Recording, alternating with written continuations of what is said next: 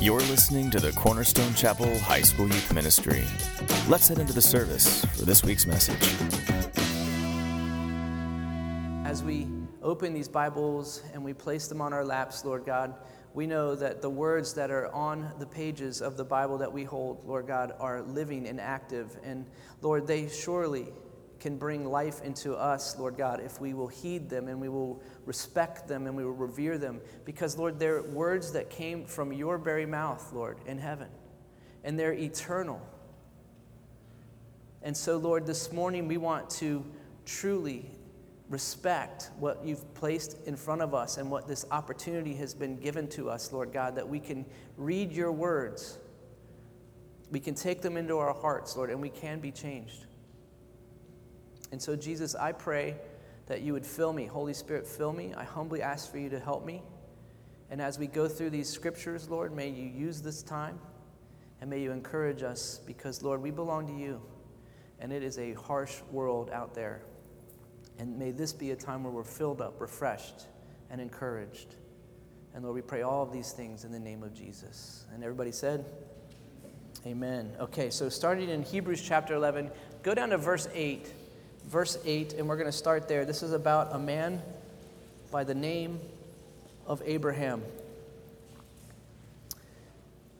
It says, By faith, Abraham, when called to go to a place he would later receive as his inheritance, obeyed and went, even though he did not know where he was going. By faith, he made his home in the promised land like a stranger in a foreign country.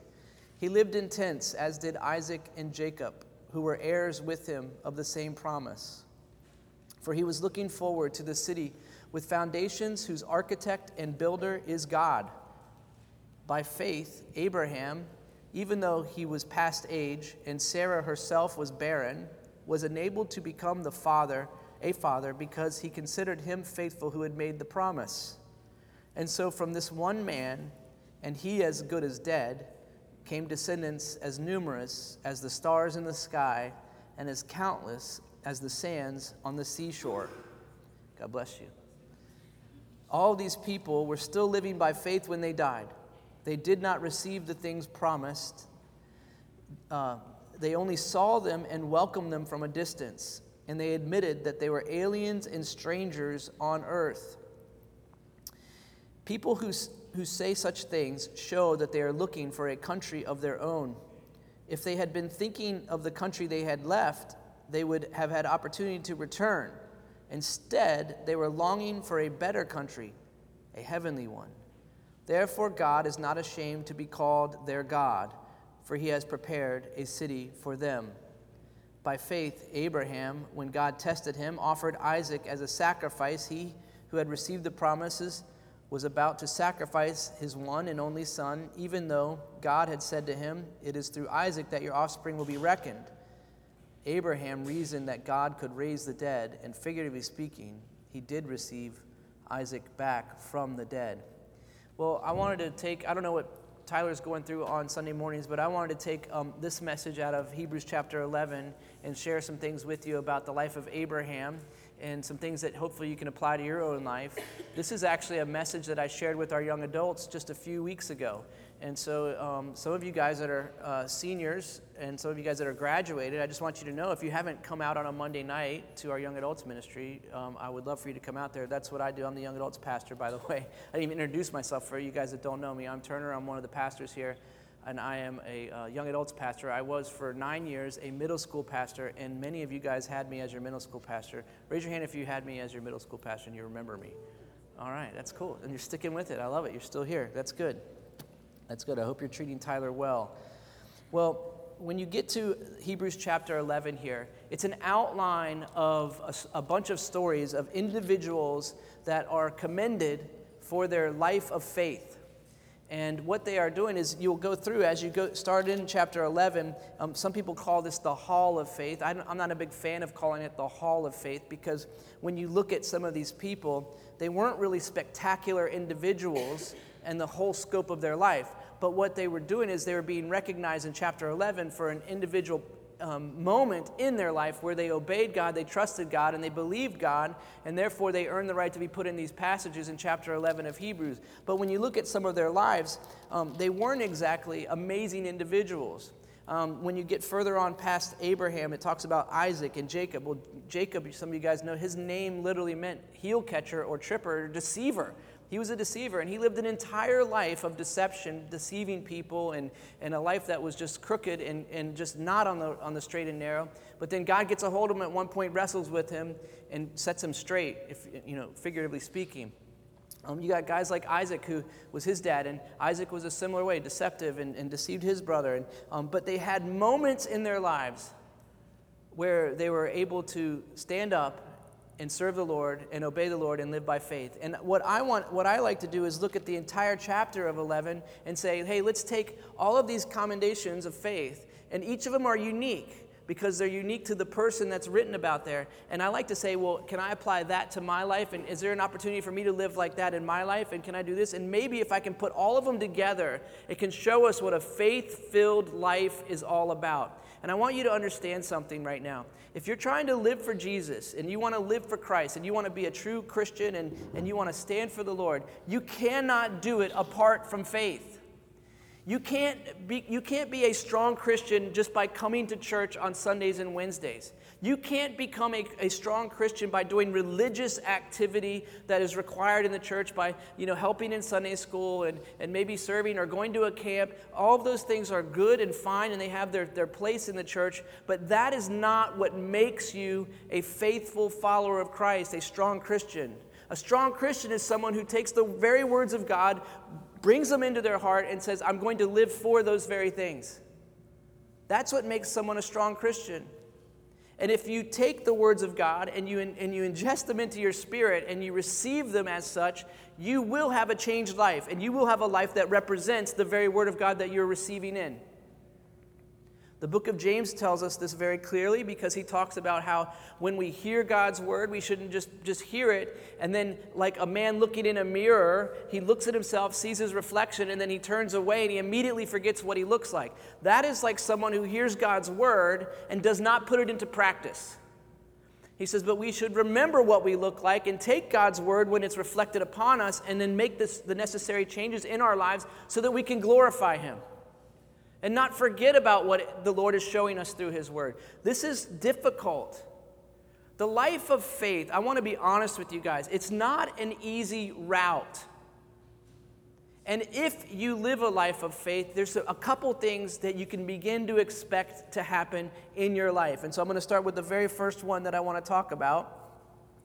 And the first one is, is that Abraham was given this wonderful promise Wonderful promise. I don't have slides, so if you're taking notes, you might want to write this down. Faith trusts in the promise. You can write that down. Faith trusts in the promise. Look at verses 8 through 10. It says, By faith, Abraham, when called to go to a place he would later receive as his inheritance, obeyed and went, even though he did not know where he was going. By faith, he made his home in the promised land. Like a stranger in a foreign country, he lived in tents, as did Isaac and Jacob who were heirs with him of the same promise. For he was looking forward to a city with foundations whose architect and builder is God. Let me give you a little bit of a background story here to help put this in context for you. Um, God had promised in Genesis chapter 3 that he was going to redeem mankind um, through the seed of a woman. And uh, so this, was, this came at the same time as the fall of man. So in the Garden of Eden, Adam and Eve were there. Satan shows up in the form of a serpent. He deceives Eve they eat the fruit that they're told not to eat from, and all of humanity is completely put on destruction at that point. And death enters the world. It had not been in the world at that point. And so God shows up, and he sees all three of them standing there, and he asks them, What are you doing, number one? And then he not only asks them what, he's, what they're doing, but then what he does, he takes and he pronounces a curse on Satan and on the world. And he tells Adam, Hey, listen, Adam, I'm cursing the ground, and because of you, the ground will now grow thistles and thorns. In other words, it's going to have weeds, it's going to have thorn bushes. And what was Adam's main job? His main job in the garden was not only to name the animals, but to tend to the Garden of Eden. It was a garden. He had to tend to the garden. He had to make sure that the flowers were watered and that they were pruned and that everything was looking good. And the, he was getting the harvest out of the garden, right? That's what we do. If you've ever had a garden, it's hard work. It wasn't hard for Adam at first. It became really difficult when thorns started growing up, and he's reaching in to grab some cucumbers, and he's getting his hand, you know, cut from thorns and thistles. And so the whole landscape of the entire planet changed when God pronounced that curse on the ground. And he said, By the sweat of your brow, you're going to have to work the ground. And so Adam was the, responsible for bringing all this hard work, this labor in the ground, and the tilling, and all. It wasn't like that before. And then he looks at Satan, the serpent, and he says, he says, you know, um, he goes, uh, he tells him that he's going to be despised of all creatures. And um, he pronounces a, a, curse on him. And then he looks at Eve, and he looks at Eve, and he says to Eve, he says that you're going to have pain in childbirth now. So I guess childbirth wasn't hard and difficult. If you guys ever seen a baby born, anybody, everybody's been born that's here, so I know you've been through something like that. But you cause somebody pain, you caused your mama pain when you were born, but it's difficult. It's hard. It's hard to watch. I mean, I, I had to kind of stand back watching my kids be born. I couldn't stand, and, and but my wife's a trooper, and so uh, I got sidetracked there. But he said you're going to have pain in childbirth. But then he also said to her that through your seed, uh, Satan will crush, uh, bite, his, bite his heel, but you will crush his head. In other words, this is a promise that God was going to make right everything that had happened wrong in the Garden of Eden. And so God had a, plan, and He put it in motion in Genesis chapter 3 that he, through a man, He was going to redeem all of mankind. And so God is at work to do this. Abraham is instrumental in this plan that God have. And you, you should be thankful. Each one of us are sitting here today because Abraham was faithful to the Lord. So if you call on Christ for salvation and, and you call him as your Lord and Savior, you can thank Abraham when we get to heaven in a big way because he was obedient to God and he has actually been labeled the father of our faith okay, because he, he listened to God and obeyed God when there, he didn't know anything else. It was complete faith, it was completely blind in that sense. He didn't know how it was going to turn out. But God wanted to take this man, this old guy, 90 years old, and give him a child. And then through that child, he would populate the earth in a whole new race of people called the Hebrews, the Jews, and he was going to, out of that race of people, the Jews, he was going to bring the Messiah who would be born of a woman, and he would have Messiah come out, and Messiah would rescue us from our sins. And so, Abraham, if he doesn't obey God, we don't get Messiah. Do you see how important this is? Do you see how important it is for you and for me? What Abraham did? And don't ever think that when God asks something of you that it's going to have some small effect. You have no idea when God puts something on your heart what could happen if you just will simply obey Him and go by faith and, and, and become obedient. Because what you do for the Lord may have rippling effects into the future beyond what you can even imagine. Don't think that it's some small thing if God puts something on your heart. Don't think that, well, he can have someone else do it. No, he's picked you and he's asked you to do it. You have a great opportunity in front of yourself. Do not squander it. You have no idea what it could, how it could affect the rest of someone else's life or the future that you're standing in. I don't think Abraham was thinking about this very thing too much. I don't think he was thinking about that. But it just says there God gave him this promise and he puts his feet on pilgrimage. Isn't that great? Psalm 84, we read it right before here. God puts your feet into pilgrimage. When you walk with God, you're walking with Him because He's walking. Do you know what I'm saying? You're following Him because He is moving. Okay? And this is what happens. So Abraham gets put onto pilgrimage, and it says that he lived in tents and that he, him and Isaac and Jacob, his, those were his, his son and his grandson, they were heirs with him, and they had the same promise, but yet they lived in tents. And it says they were looking forward to a city with foundations whose architect and builder was God. And this is trusting in the promise that, look, I can't make this thing happen. Abraham's looking at his wife Sarah. He's this old dude. He's looking at her. She actually laughs. She laughs when God says, You're going to, be, you're going to have a baby he meets with Abraham. He says, You're going to have a baby. And she laughs in the tent. And so they name him Isaac, and it's, it's in reference to laughing. Okay, and so his name is even in reference to what she did in the tent laughing. And um, because she's old. And it's okay for you to have moments of weakness in your faith. It's okay for you to struggle. There's a great story in the Gospels where Jesus is with this individual and, and he's, he's, he helps this man out so much and he heals and he says, he says, Do you believe I can do this? He says, I do believe. Help me in my unbelief. That was his request of Jesus. Help me in my unbelief. And Jesus didn't turn to him and go, You loser, you lack of faith peon, get out of my face. Where's your faith? Now, there were people that Jesus looked at and said, You faithless generation. And he outright rebuked them. But this guy, he didn't do that. This guy admitted that he was struggling in his faith. He admitted that he wasn't strong at the moment. And he said, Help me in my unbelief, Lord. Oh, that we would do that. That in a moment of unbelief and struggle, we would just turn to Jesus and say, I'm struggling right now. Jesus, please help me. I believe, but I'm struggling to fully believe, Lord. Bless you two times. But faith will trust in the promise. And God had promised Abraham that he was going to take him and he was going to make him. He was going to take him from a land of pagan worship and he was going to become his God and then he was going to walk with him, and then he was going to make him into a nation of his own. And this just doesn't happen all the time. This is something very unique. It was unique in history, never to be happened again, never to happen ever again. And so he takes this old man and he gives him a promise, and he's going to give him a child. And so I want to encourage you this that number one, faith goes, and number two, faith lets go. So, when you're trusting in the promise of God for whatever it may be in your life, and there may come a point in your life where you're going to have to trust God for something. Okay? If you walk with Him long enough, you're going to be in a situation where you're going to need to trust Him for something.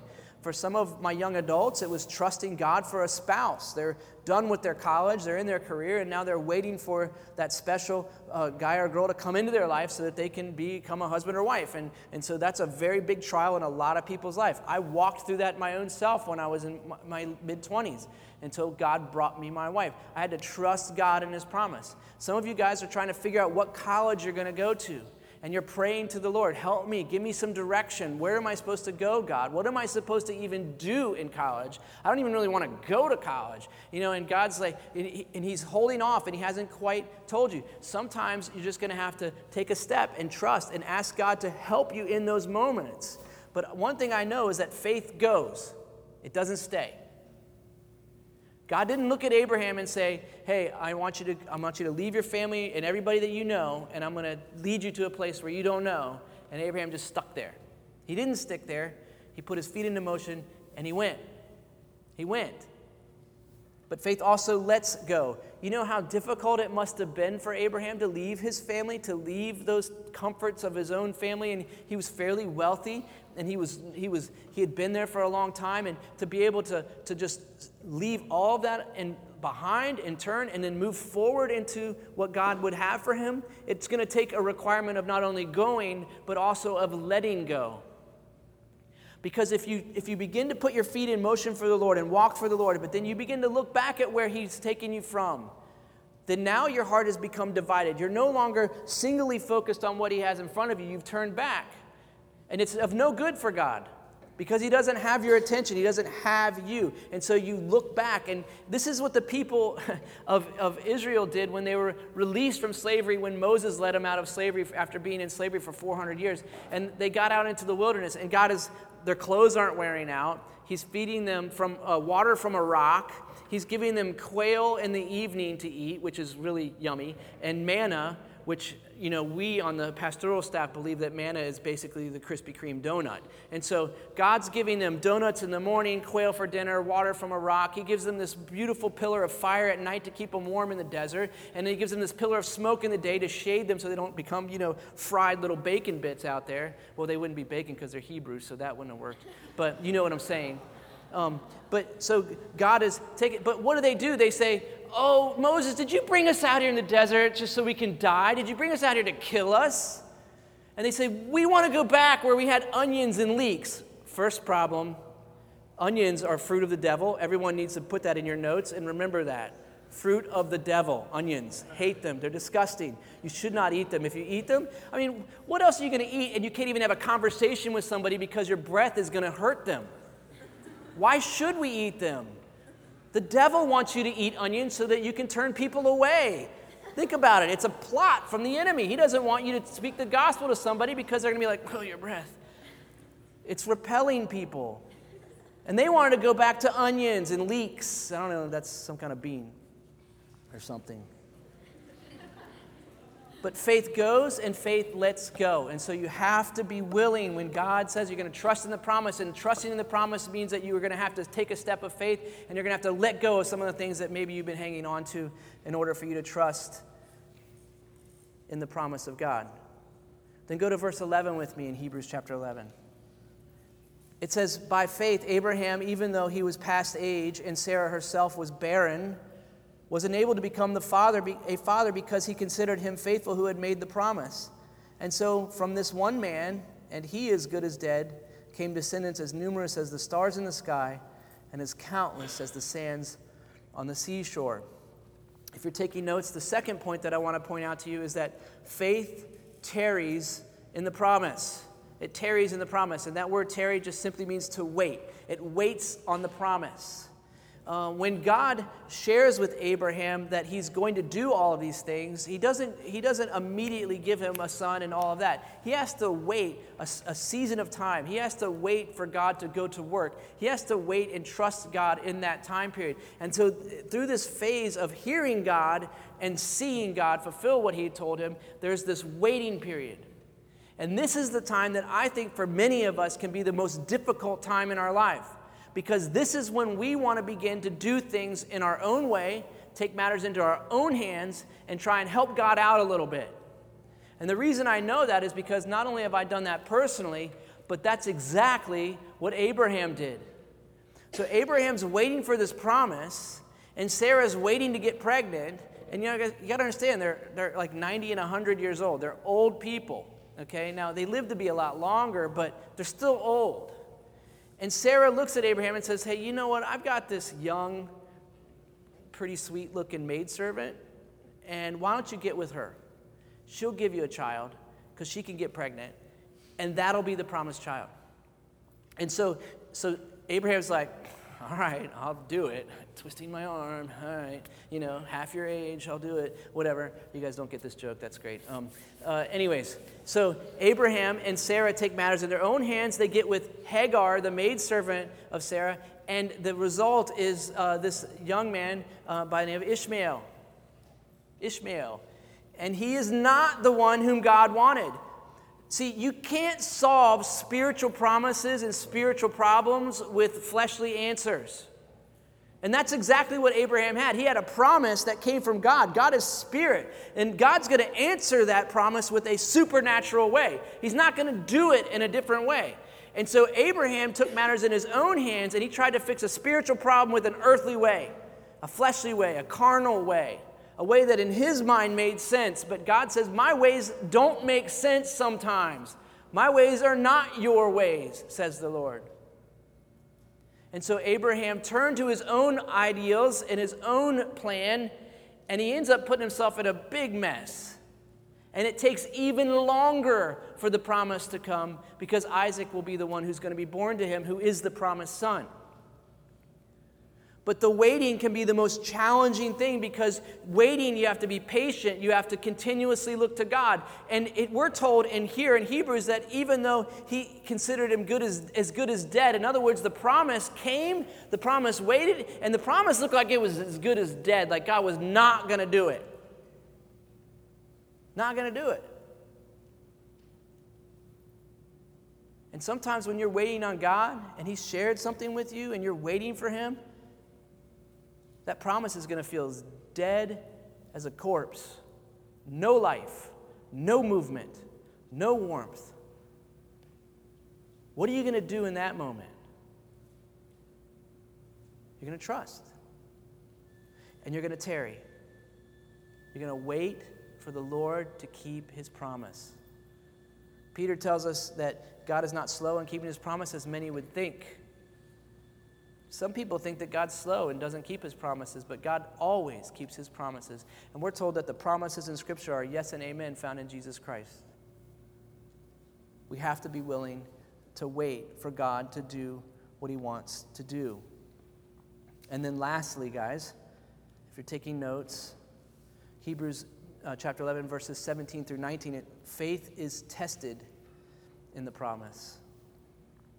So faith trusts in the promise, faith tarries in the promise, and faith is tested in the promise. So now we're going to move forward a little bit. It says in verses 17 through 19 that by faith, Abraham, when God tested him, he tells us right there, offered Isaac as a sacrifice. He who he had received as a promise was about to sacrifice his one and only son.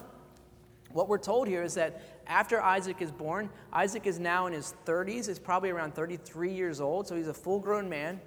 And uh, God wakes up Abraham and says, Go to Mount Moriah and sacrifice your son there.